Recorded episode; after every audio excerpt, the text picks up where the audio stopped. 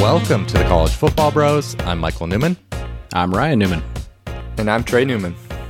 Okay, we just released six A C C preview episodes over the last six days, so check those out on our feed if you haven't already. Today is our final A C C question, and what is it, Trey?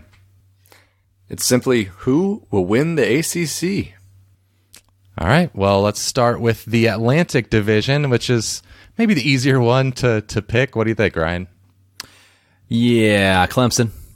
That's oh. bold. Yeah, yeah. No, I'm just really in a matter of who's going for second place. I mean, should we just talk about second place? Uh, it's yeah, a competitive battle for, for second place, yeah. That's that's why it's interesting. I mean, first place is boring, but second place, you got N C State, you got Boston College, you got Florida State you could throw in there, Louisville, Wake Forest. Really, it's just one team that you, you can't include in Syracuse. Everybody else has realistic, you know, at least aspirations for second.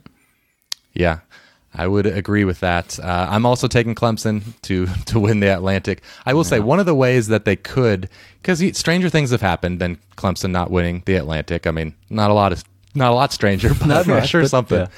But uh, is if, if Uiagalelei goes down, because right now, as it stands, yeah. they do not have a good backup. So that would be the thing that might open the door. I agree, because True. They could withstand injuries at a lot of positions and be still win the division. But, of course, Uyengle. And maybe even quarterback. and still, still win, think they win True. Even without Uiagalelei. But Could be. but could it becomes be, but hard. That is their yeah. lack of depth. But, yeah, Clemson, Queen Sleep, in the Atlantic, of course.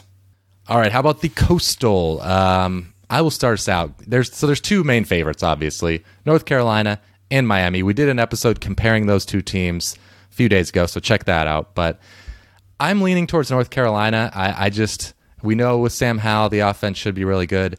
Jay Bateman's defense, I, I just have, for some reason, have some faith in that. I just think, you know, getting Storm Duck back, pairing him with Tony Grimes in year two, that's a great corner duo.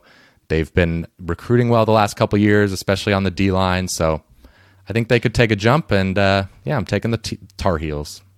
Yeah, I'm going to lean North Carolina as well, especially since they get Miami in Chapel Hill this year, and they just hung sixty-two on the Canes last year. But, you know, like I mentioned on that comparing comparison episode prior, I when I looked at those two teams, I was kind of deciding between, can Miami overcome the, the reshuffling of the defensive coaching staff and losing their, their key pass rushers, versus can North Carolina's offense not regress much with the loss of their, you know, their key wideouts and playmakers at running back? I just, the answer to that for me was I trust offensive coordinator Phil Longo for North Carolina to help the Heels overcome those losses, and Sam Howell can make those new new weapons look good. Um, so I I've, I kind of factored in the trust factor of, of Hal over the injured uh, D'Eriq King, even though he could be just fine. And then, like you said, Mike, I, I just think that they also, that defense should improve. The last point, though, I did want to make was I don't think North Carolina is going to get it as beat up in the non-conference as Miami. Miami has to start out the season with Alabama, so it could be uh, a bloodbath early on. Yeah, clean sweep again. North Carolina for me too. Uh, you know, obviously, uh, D'Eriq King's questionable knee is a, is a concern. Um, and the other reason that I, I, I like North Carolina is just because of the fact that they return their entire offensive line, and I still like the skill talent around them. I know they lost some talented people, but they have a lot of talented kids coming up coming up in the in the wings there. So um, I trust them just a little bit more uh, than I do Miami. Yeah.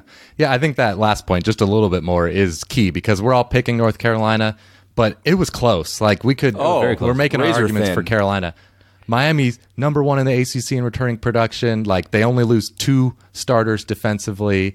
Um, they bring back their whole offensive line. I probably would have picked Miami. If if if you knew King was healthy? I Yeah. Yeah. If I knew he was one hundred percent. I don't know. It, it'd be yeah. close. It would still be really close. That offense should be the, the, very, the, Their very matchup good. Last year is hard to ignore. That's true. but uh, all right, championship game, A C C championship.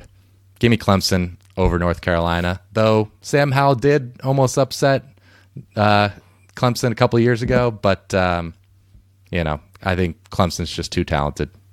Yeah, I totally agree. Clemson over North Carolina. I mean, if if Storm Duck and Tony Grimes really help elevate that North Carolina defense to not be good, but like even better than good, then they might have a chance, but I'm just not holding my breath on that one yet.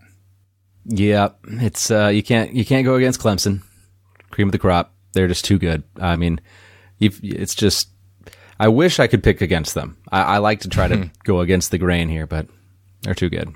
Okay, well let's. I'll give you an opportunity here to go against the grain. Uh, let's talk about some long shots. I'm forcing you to pick a long shot in the A C C to win it. Uh, who are you taking? And for the YouTube viewers, you can see the odds right now. Actually, let me let me read it for the podcast listeners. We are a podcast as well if you want to subscribe there. Uh, but we've got Louisville and Boston College at thirty to one. We've got N C State, Virginia Tech, and Wake Forest at fifty to one. Pitt and Florida State at sixty to one. Virginia and Georgia Tech one hundred to one. And then finally, Syracuse and Duke two hundred fifty to one. Wow. That's Leicester City type magic they would need yeah. there. They need basketball. Uh, I actually went with Boston College at thirty to one. They were they went toe to toe with North Carolina and Clemson last year. Uh, they had their other games were very competitive. It, it you might get a year two leap with with Jeff Halfley. Um, Jerkovic can only improve. Wideout Zay Flowers, he's explosive, explosive. He was fifth in the nation last year with seven receptions of forty yards or more. So I don't see why they couldn't take a step forward. It's a lot to ask, of course, but that would be the, the long shot I might take. That's fair. I mean, there are some teams in the Atlantic that I like better than the sort of dark horses in the, the coastal. So, but I just, for, for winning the A C C title, I had to go against the Atlantic because you're you're having to beat Clemson, you know, over a whole season, yeah. your record I better than it. Clemson. So I went to the coastal, and I'm going Virginia Tech at fifty to one. And I typically am bullish on Virginia Tech. I'm not very bullish on them this year, but they are the only team in the coastal that both draws Syracuse and avoids Clemson. So that's they've got a favorable schedule in that way. And I think their starting twenty-two is pretty good. It's just the, the depth with the transfers and the poor recruiting has been hurt. But if they stay healthy, offensive line stays healthy, they got a shot. Well, I don't know, fifty to one shot, you know, yeah, I'll, exactly. I'll take. It's a shot. Yeah. Um, all right. I like those. Um, I really liked Boston College. Uh, all throughout it, all throughout Wake Forest, though. Uh, they're fifty to one, I believe, was, was their odds. I just, yeah. I'm always encouraged by their offense. Um, they have such good weapons. Three, three talented wide receivers, uh, an experienced quarterback who, if you get his best, is really good. That's a question mark. Um, and the defense, okay, that's got to get better, no doubt about it. But if they have to get some luck in some close games, some turnovers here and there, they're capable. They're capable of putting together a, a good a good year. Okay, well, that'll do it for A C C Preview Week. Uh, if you enjoy all the content that we've been putting out, episodes every single day, and you want to support us, the best way to do so is, of course, listening to all of our episodes, watching all our videos, but subscribing on Patreon, we really appreciate. Um, if you do that, you can go to patreon.com slash college football bros.